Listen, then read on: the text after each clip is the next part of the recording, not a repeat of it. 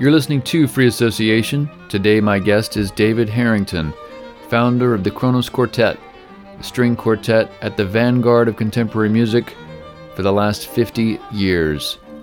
In this episode, the subject is Black Angels, the George Crumb composition which sparked the formation of the quartet in 1973 and their recording of the piece over 15 years later. Stay with us for my conversation with David Harrington. You're listening to Free Association right here on WCBC.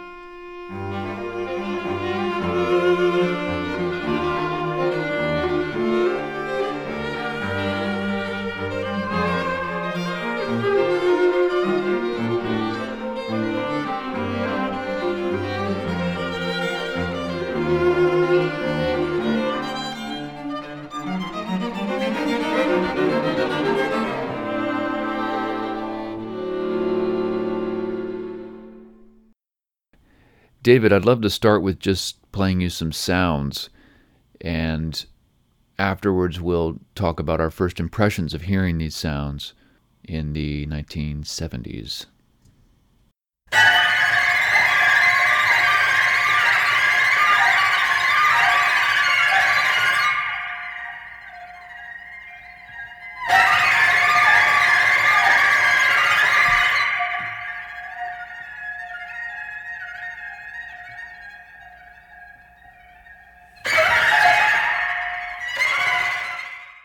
So my first recollection of hearing that sound was as a little kid staying up late to watch The Exorcist, which was released in 1973. It was on TV, and that sound came on all of a sudden, and it just spooked me so much. Now, your experience was much different. You heard this on the radio, and I can't even imagine hearing this on the radio.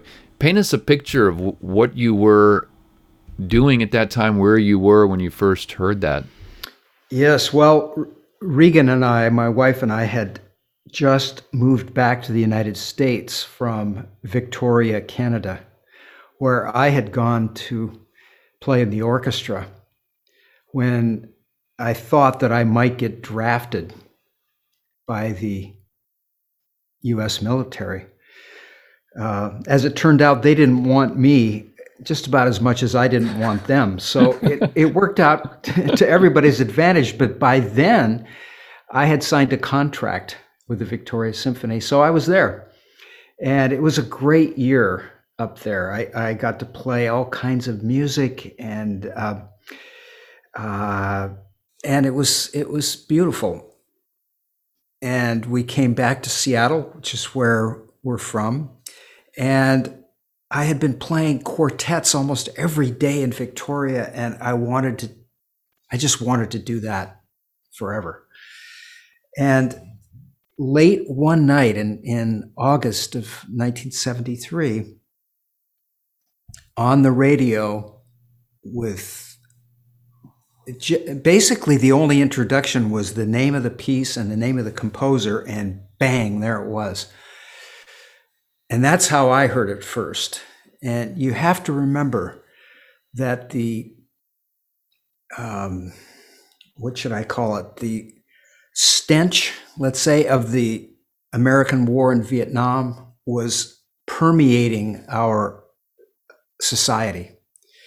And many people my age were trying to figure out what is the right thing to do, what music should we play, and all of a sudden there it was for me. There was no question in my mind. It was like this instantaneous magnet that happened. And well, I, for one, didn't know who George Crumb was. I didn't know anything about him or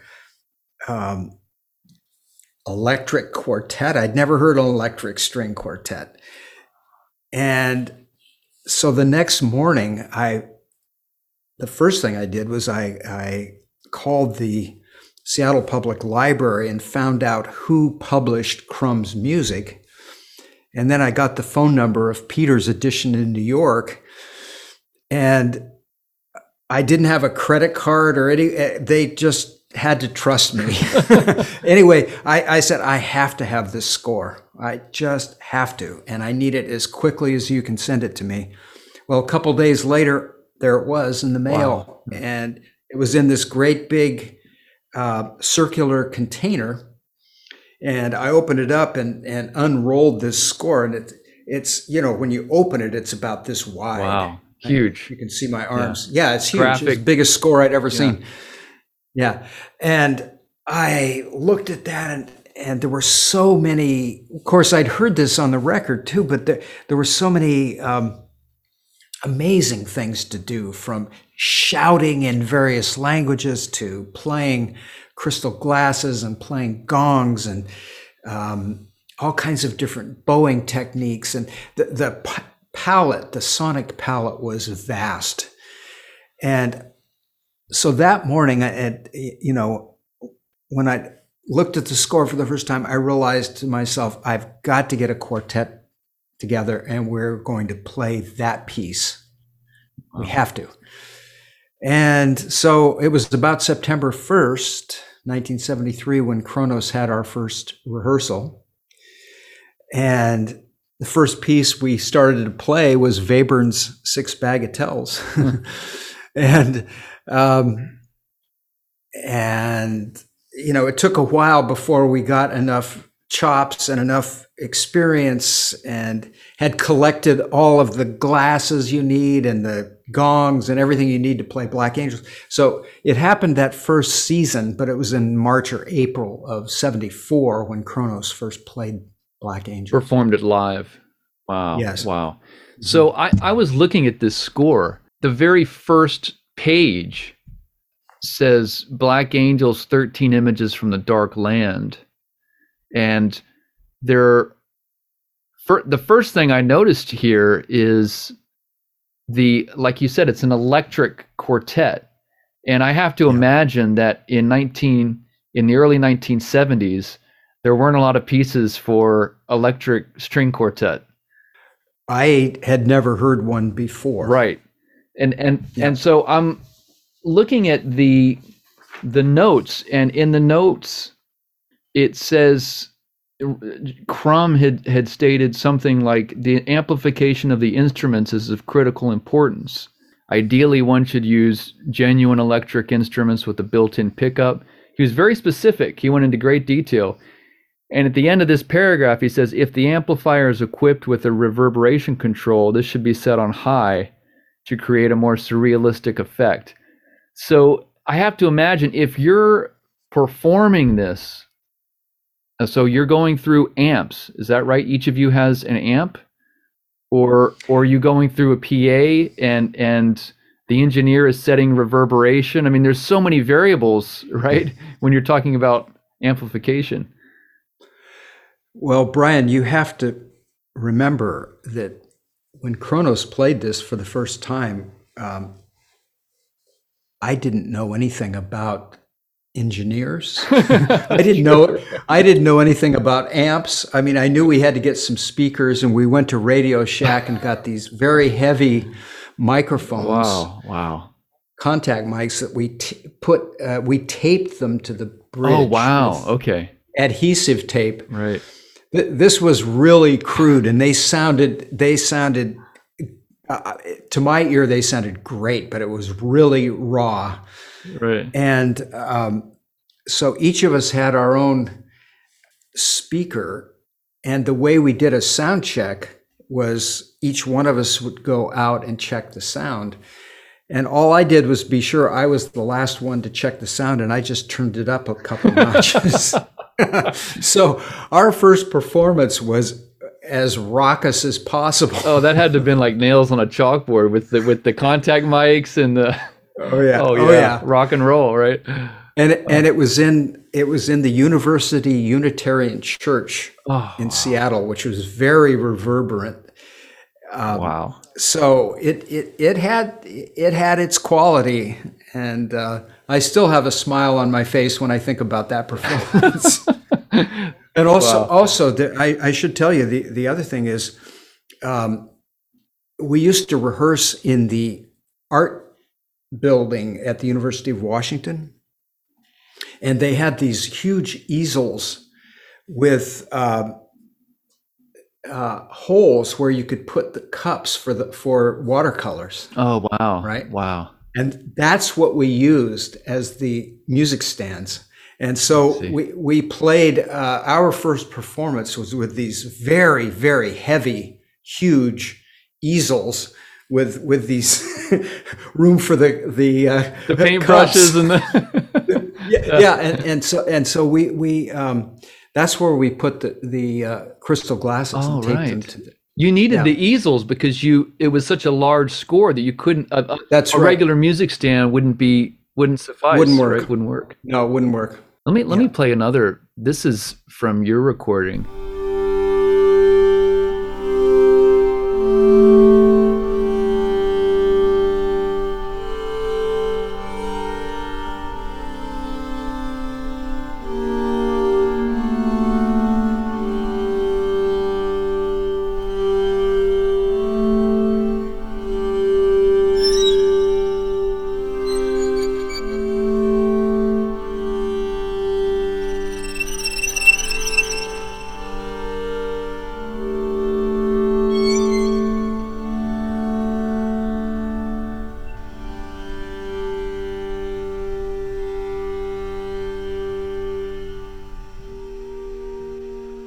So it took me a couple listens to realize this is a quotation, right, of a Schubert piece. Is that correct?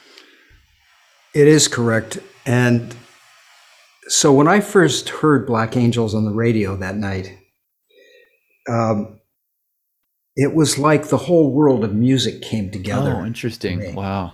Because, great. Okay, the opening part that you played a moment ago, I thought, man, I've always wanted to sound like Hendrix, and here it is. Okay. Right. Okay. And then there's some of the rhythmic aspects sounded like Bartok, and I grew up playing Bartok, right? And then there's the Schubert quote, and then there's the crystal glasses, this music that's out of this world. There's Renaissance music. There's I mentioned the chanting in various languages, and there's sounds that reminded me of things I'd heard from various places in the world. The Nonesuch Explorer series had revealed so many cool things in those days for me, and here it's like everything was like in one place. And it was a string quartet. And so basically for me, what happened was it felt like, and I need to tell you also, it felt like a response to the American war in Vietnam. It felt like, okay, this makes sense. I can put my whole self into this because it's, when we got out on the stage and made that as loud as we could, that performance of Black Angels, it felt like we were able to shout at the injustice of the universe. Right, right. Or however you want to describe that, or, that's how I describe it. It was a musical way for these instruments that we'd all grown up with, playing music of Haydn, Mozart, Beethoven, Schubert, and others. It felt like they had been these instruments had been born in our time. Right. They've been renewed, let's say. And it's so interesting because so much of Kronos' history has been a mirror image to what's going on, whether it be civil rights or 9/11 or even looking back to the Holocaust, right? So it's interesting that the very first piece that inspired you had that sort of cultural and historical aspect to it.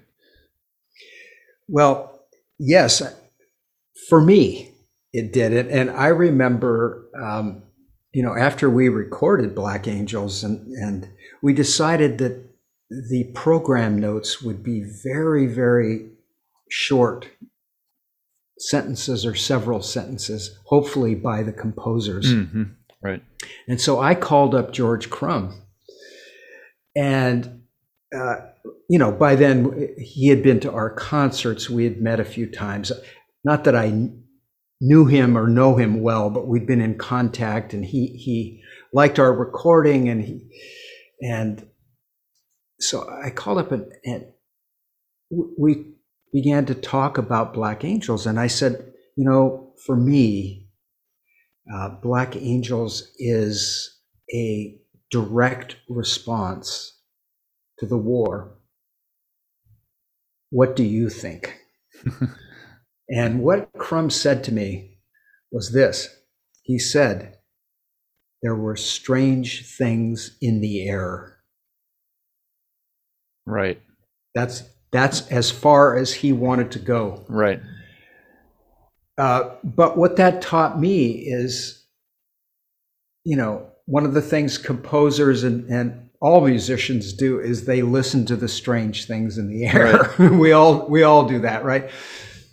But a composer doesn't necessarily know what his or her listeners is going to take from the experience that they first imagined in their imagination. Right. It becomes a public event and a public resource, right?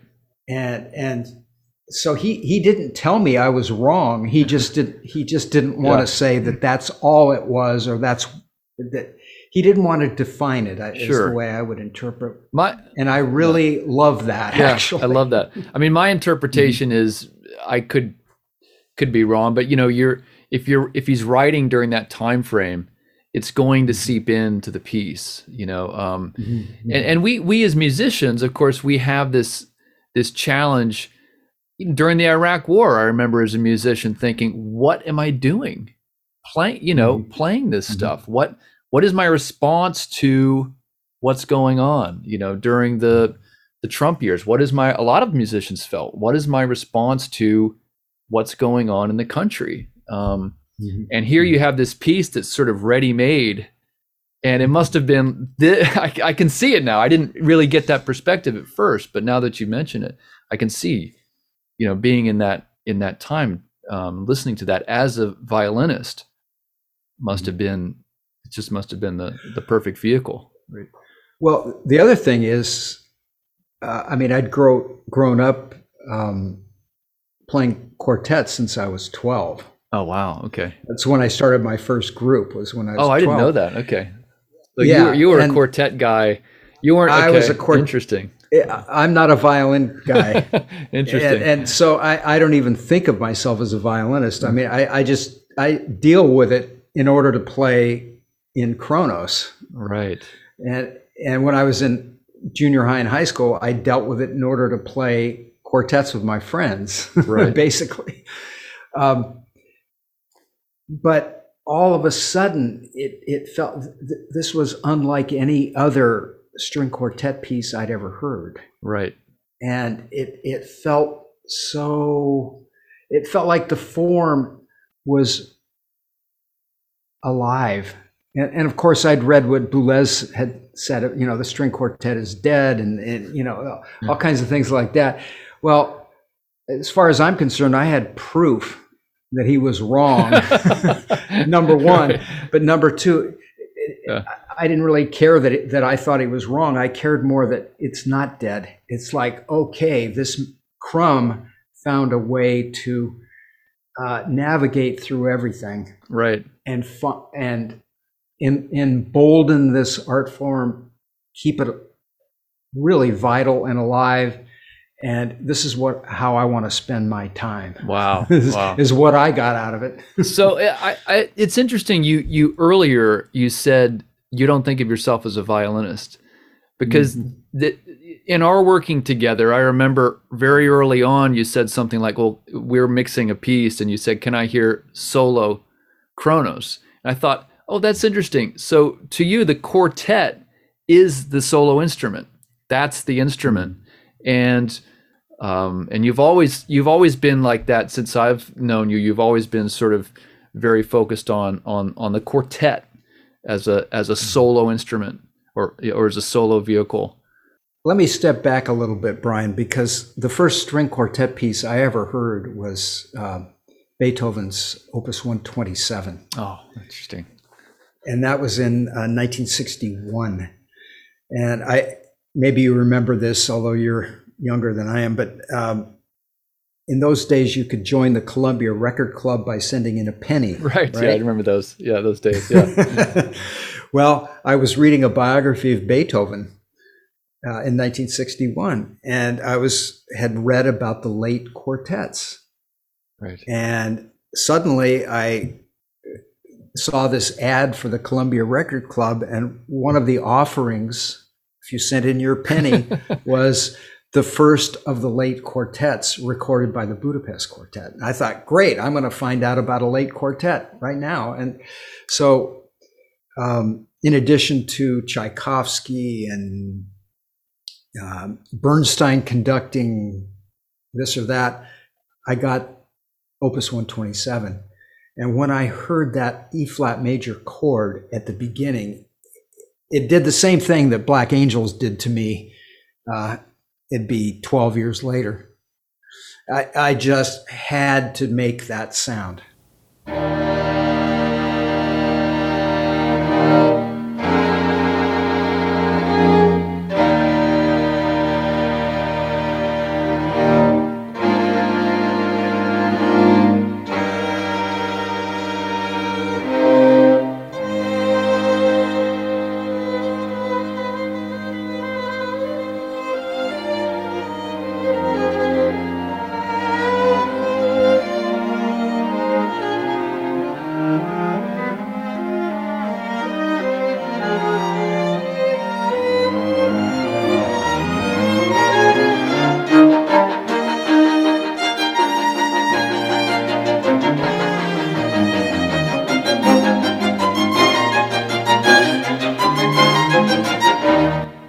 Public library in Seattle is a good place, man.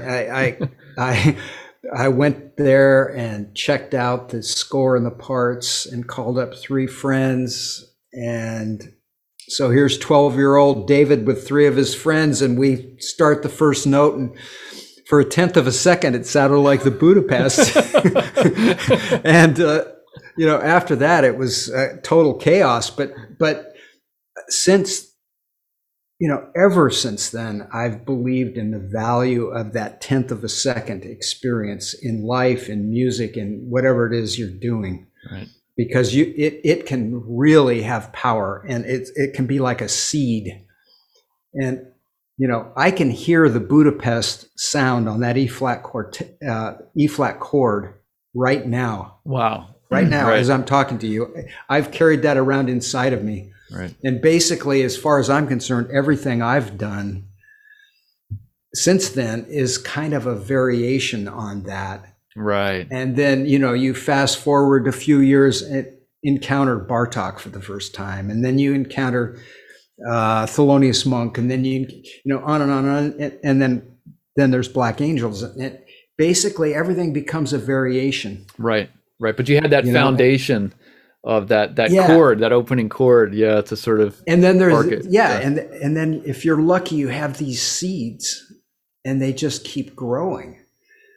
Right, that's great. That's what's so cool about music. I know it's endless. It's a huge tree that just keeps growing and growing, and there's all these branches and. Well, and I was reading the other night about these fungi that grow under trees, and they're these vast organisms, huge, and they communicate with each other. And I thought, this is exactly like music, actually.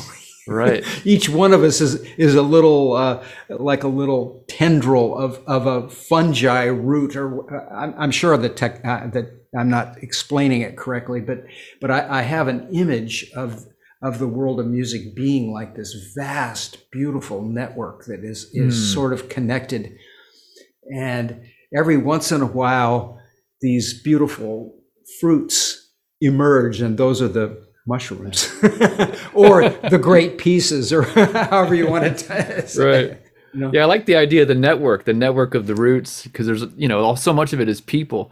I was just talking with a friend of mine, music is such a great medium as an artist, because you get to write music on your own, and sort of study music on your own. Then you have the social aspect of we're in a room working on something. Mm-hmm. And then you have, if you're making music videos, you have the video aspect, and if you're doing, there's the educational aspect of it too, and then there's artwork for the record. That's a component as well. So music, it sort of combines all these different art forms. Whereas if you were an animator, you know, you'd just be kind of stuck in a room working on maybe solo, sort of stuck in a room. But music is such a social thing, and that's got to be such a big part of it for you too, because you've been able to meet so many different people through this. Yeah,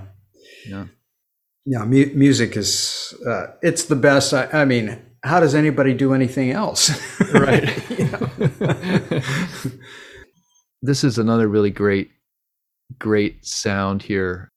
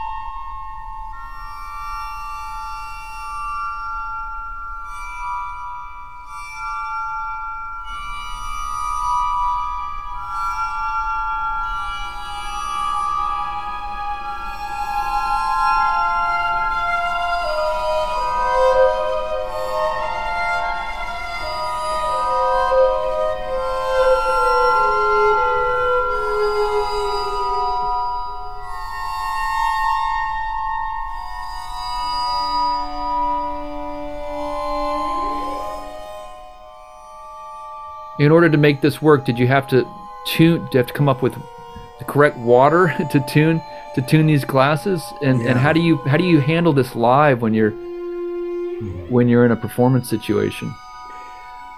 Well, when I hear this, I'm taken back to Seattle, 1974. I went down to the department store downtown with my bow, right? I see.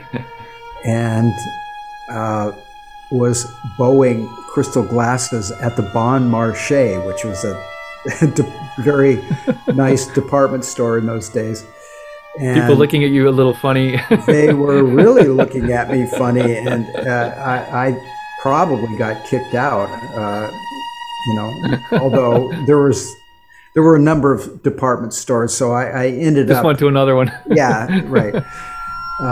But yes, we had to find pitches that would work, and then you fine-tune them with water. Oh, wow. Okay. And so the water, how much water is in the glass will change the tone. The more water, the lower it is. Oh, interesting. Okay. Yeah. Wow, yeah. Great. Yeah, and the way we do this now is we have a special suitcase that travels with us for performances of Black Angels, and it's very padded and the shape of each glass is cut out in the styrofoam. Right. And actually, the last time we played it, at the last trip, one of the glasses broke, and so we had to go find another one. Oh, and wow. This has happened. One memorable performance was in Iowa City, and we were doing a kind of a theatrical version, which is the way we play it now, where we all stand, except for Sunny. She's sitting on a platform. And we had this shroud that was covering the glasses, and there were heavy kind of pins that were holding the shroud. And as it came up, I think it was as the glasses were being revealed, one of the heavy metal pins broke a glass or two, and this was in the afternoon in Iowa City, and we had to race down and to the shop and get some new ones. And so there, another great thing about Black Angels is there's always adventures with this piece. Something always happens, and coming up this April, Kronos will play Black Angels as the first piece on a concert for the very first time in 48 years. Wow. So we're starting a concert at Carnegie Hall, and it's going to be, it has to start late because there's sound leakage into the large hall. So our concert's going to be a late night event, and it's starting. Perfect. Yeah, I'm looking forward to it so much. Wow, I can't wait to see that. Yeah. Yeah. I mean, so of course, because you have to travel with those particular glasses, and you have to fly around with those glasses. You can't just pick any glass. It's got to be a specific crystal glass. No, it takes a lot of time to get it all figured out. Right. And that's not the only strange thing about this piece. You're also speaking the number 13 in different languages, right? That's right. Yeah. Wow, that's wild. Mm-hmm. I saw another a photograph of, I've never seen the piece performed live, so I'm looking forward to this performance at Carnegie. But your instruments were hanging. Yeah. Is that part of the piece, or what happens there? That's something that our late stage and lighting designer Larry Neff invented, and the idea. Wow. So we come on in the dark. We take our instruments from their hanger. Oh, I see. And the piece starts. I give a cue, and the lights come on. Oh, wow, wow! And then great. when John and Hank and I move to play the glasses, which are kind of on an altar behind Sonny, we put our instruments on the.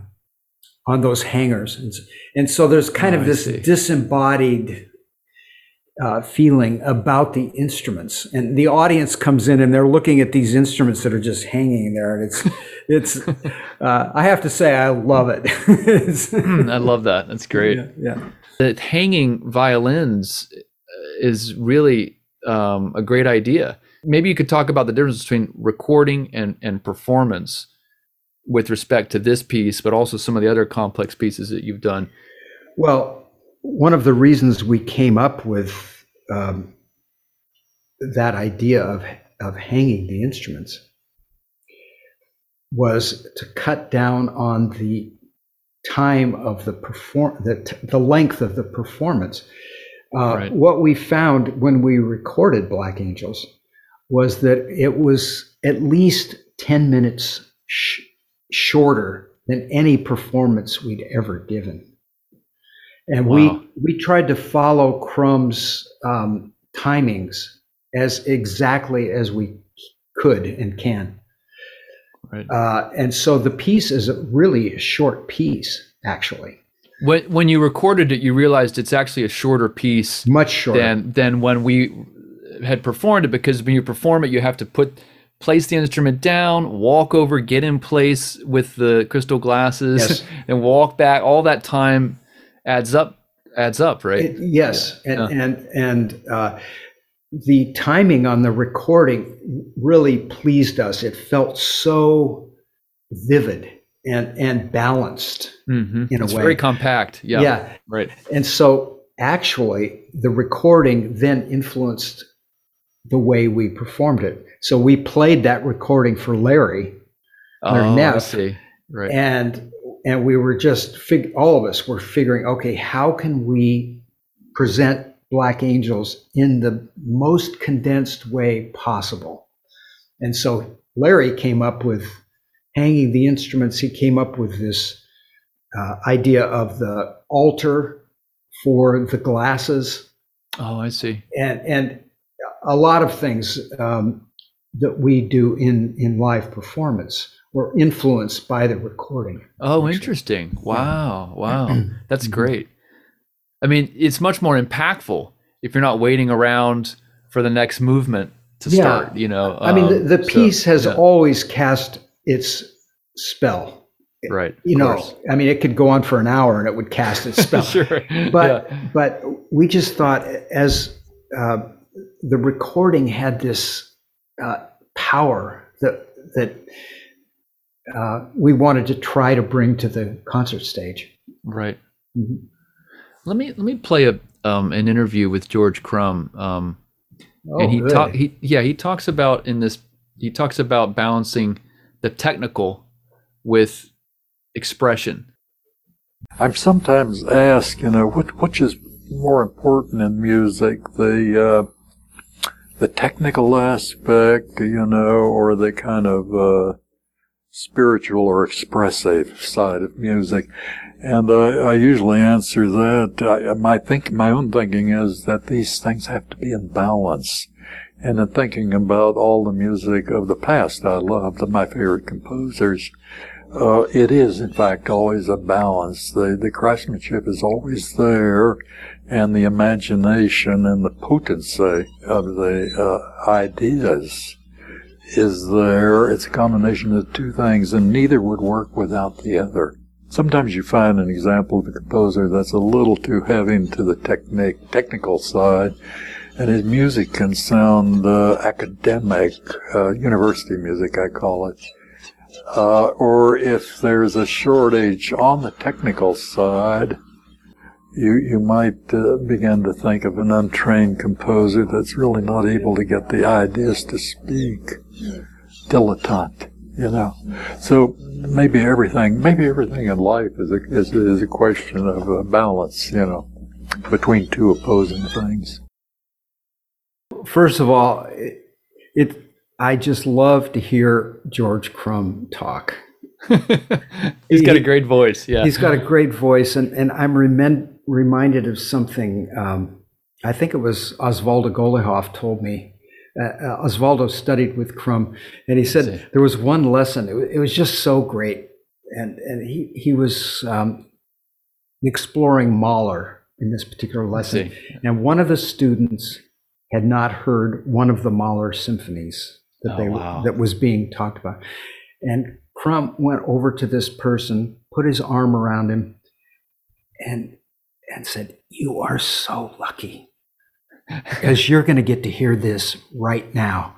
And so the rest of the lesson, as far as I could understand, was playing that music. And, and what a great teacher! I mean, you could just feel his ability. The other thing, you know, I don't know if you know this, but the world premiere of Black Angels by the Stanley Quartet at the University of Michigan was actually conducted by George Crumb. Oh, wow. No, I didn't know that. Interesting. Yeah. And, you know, I've often thought, I wish I could have been there when the Stanley Quartet opened up their mail and they got the score to Black Angels. Holy. What the heck? Yeah. Yeah. What an amazing beginning that piece had. And of course, I don't know much about the Stanley Quartet, but I'm sure they had never played amplified before that. So, I mean, not only are they getting, you know, this piece delivered to them. They have to figure out how to do all these amazing things with paper clips and thimbles on their fingers and bowed crystal glasses and all this. But then they have amplification. On top of all that. On top. Yeah. So, I mean, when I think about moments in the history of music that are just infinitely, wonderfully cool, that has to be one of them, right? It has to be, right? Yeah, the debut of this. I mean, no one had ever heard anything like it, and no one had ever performed anything, even remotely like and that. And I've never met anybody except Crumb himself who was at that premiere. I don't know. I did meet somebody that was at the premiere of The Rite of Spring by Stravinsky, but never. Oh, really? Dane Rudyard, the composer, and mysticist was, he was at that. Wow. That amazing. Yeah. So it took many years. So I started Kronos in 1973 with three other guys, and the group has changed hands occasionally over the years. But I always knew we were going to record Black Angels, but it took 16 years before we did. Right. And why did it take so long? Well, part of it was I always knew that our recording of Black Angels was going to begin with Black Angels. So the audience had no preparation. It's just, I always advise, turn off the lights, turn it up loud. Track one. Wow. Track one. I didn't want anybody to be prepared. I wanted to just go for it, And so for me, one of the big questions is what will follow Black Angels? And it took like 15 years before I finally just had this moment. It was on an airplane ride. And I remembered being at my grandma's house. I was probably 13 or 14. And she played Thomas Tallis's 40-part motet for me. Right. Beautiful piece. Yeah. And I just recalled that the magic of that moment. And, her she had a very beautiful garden, and she, at that point in the summer, her windows were open, her door was open, and you could smell the beautiful fragrances. And there was this Thomas Tallis music there, and it was magic. And I had kind of forgotten that. And then I realized on this flight, just recalling that, I thought, that's it.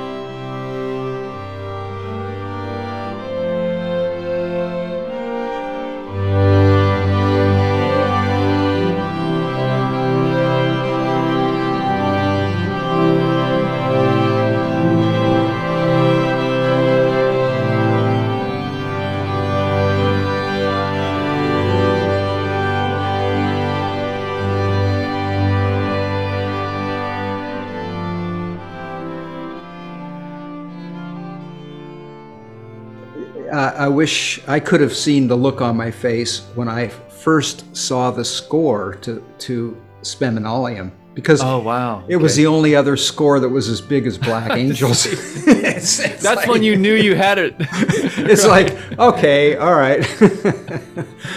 Yeah. So who arranged that? Did someone arrange that for quartet? Kronos did.